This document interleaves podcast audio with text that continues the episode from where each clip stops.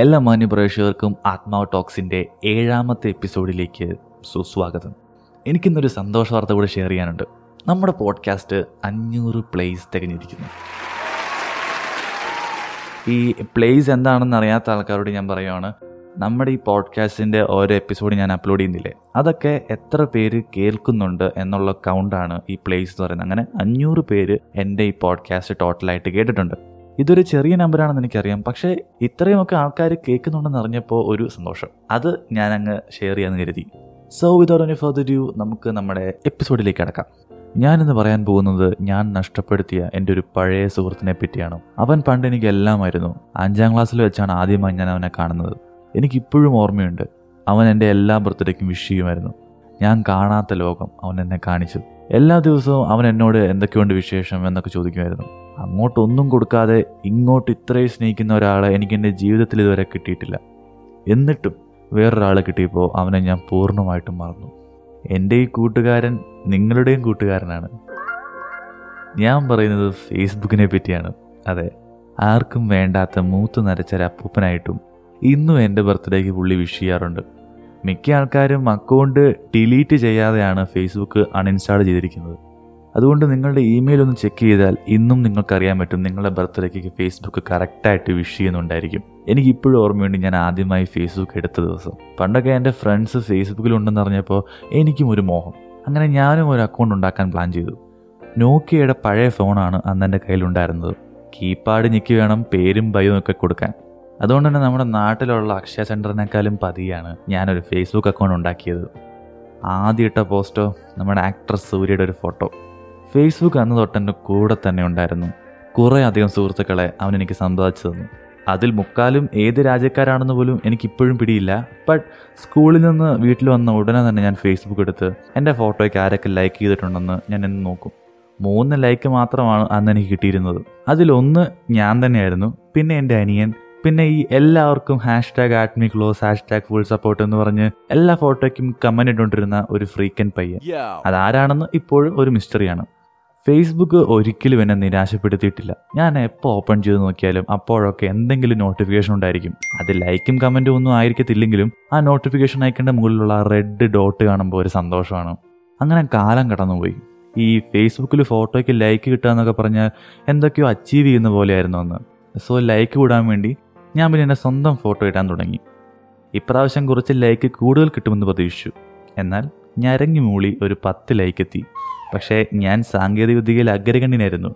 ഒരു മണിക്കൂറിനുള്ളിൽ അത് വൺ കെ ലൈക്കായി മാറി. മാത്രമല്ല ഇഷ്ടം പോലെ കമന്റും മാജിക്കല്ല മന്ത്രമല്ല ഓട്ടോലേക്കറിന്റെ വെറും കഴിവ്. പിന്നെ അങ്ങോട്ട് ഓട്ടോലേക്കറിന്റെ അതിപ്രസരമായിരുന്നു.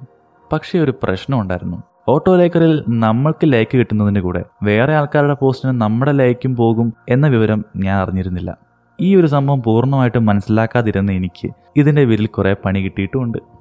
ഫേസ്ബുക്ക് ഒരു നല്ല സുഹൃത്ത് മാത്രമല്ലായിരുന്നു. ഒരു നല്ല മെന്റലിസ്റ്റ് കൂടിയായിരുന്നു. എനിക്ക് പരിചയം ഉണ്ടാവാൻ സാധ്യതയുള്ള ആളുകളെ എനിക്ക് കാണിച്ചു തരിക എനിക്ക് ഇഷ്ടപ്പെട്ട വീഡിയോസും ഫോട്ടോസും മാത്രം എന്നെ കാണിക്കുക ഞാൻ പോകുന്ന സ്ഥലങ്ങളെല്ലാം കറക്റ്റായിട്ട് മനസ്സിലാക്കുക ഞാൻ മേടിക്കാൻ മനസ്സിലോർത്ത കാര്യം ആമസോണിന്റെയോ ഫ്ലിപ്കാർട്ടിന്റെയോ പരസ്യത്തിന്റെ രൂപത്തിൽ എന്റെ മുമ്പിൽ കൊണ്ടുവരിക ഇങ്ങനത്തെ എത്ര എത്ര കാര്യങ്ങൾ. ഇതുകൂടാതെ എന്റെ പ്രണയ സന്ദേശമൊക്കെ കൈമാറുന്ന ഒരു ഹംസത്തിന്റെ ജോലിയും ഫേസ്ബുക്ക് ഭംഗിയായി ചെയ്തിരുന്നു. എന്നിട്ടും ഞാൻ എന്തുകൊണ്ട് എന്റെ കൂട്ടുകാരനെ ഉപേക്ഷിച്ചു? ഫേസ്ബുക്കിന്റെ യു ഐ മോശമാണെന്നും ഫേസ്ബുക്കിന്റെ പോസ്റ്റുകൾ ഇപ്പോൾ ഇൻട്രസ്റ്റിംഗ് അല്ലെന്നും പറഞ്ഞിട്ടാണ് ചില ആൾക്കാർ അടുത്ത സോഷ്യൽ മീഡിയ പ്ലാറ്റ്ഫോംസിലോട്ട് ചേക്കേറിയത് പക്ഷേ ഈ അങ്കിൾമാരും ആന്റിമാരൊക്കെ ഫേസ്ബുക്കിൽ അക്കൗണ്ട് എടുത്ത് തുടങ്ങിയ കാലഘട്ടത്തിലാണ് ഞാൻ ഫേസ്ബുക്ക് ലീവ് ചെയ്യാൻ തീരുമാനിച്ചത്. ബിക്കോസ് നമ്മുടെ നാട്ടുകാരെ നമുക്കറിയാമല്ലോ നമ്മൾ എന്ത് പോസ്റ്റാലും അതൊക്കെ നോക്കിയിരുന്ന് നമ്മളെ ജഡ്ജ് ചെയ്യാനിരിക്കുന്ന ആൾക്കാരാണ് അവർ അതുകൊണ്ട് തന്നെ ഞാൻ അപ്പം തന്നെ ഫേസ്ബുക്ക് ലീവ് ചെയ്തു ഇൻസ്റ്റാഗ്രാമിലോട്ടും സ്നാപ്ചാറ്റിലോട്ടും മാറി. കാരണം അവിടെ ഈ പ്രായമായ ആൾക്കാരൊന്നും എത്തിപ്പെട്ടിട്ടില്ല ഇതുവരെ.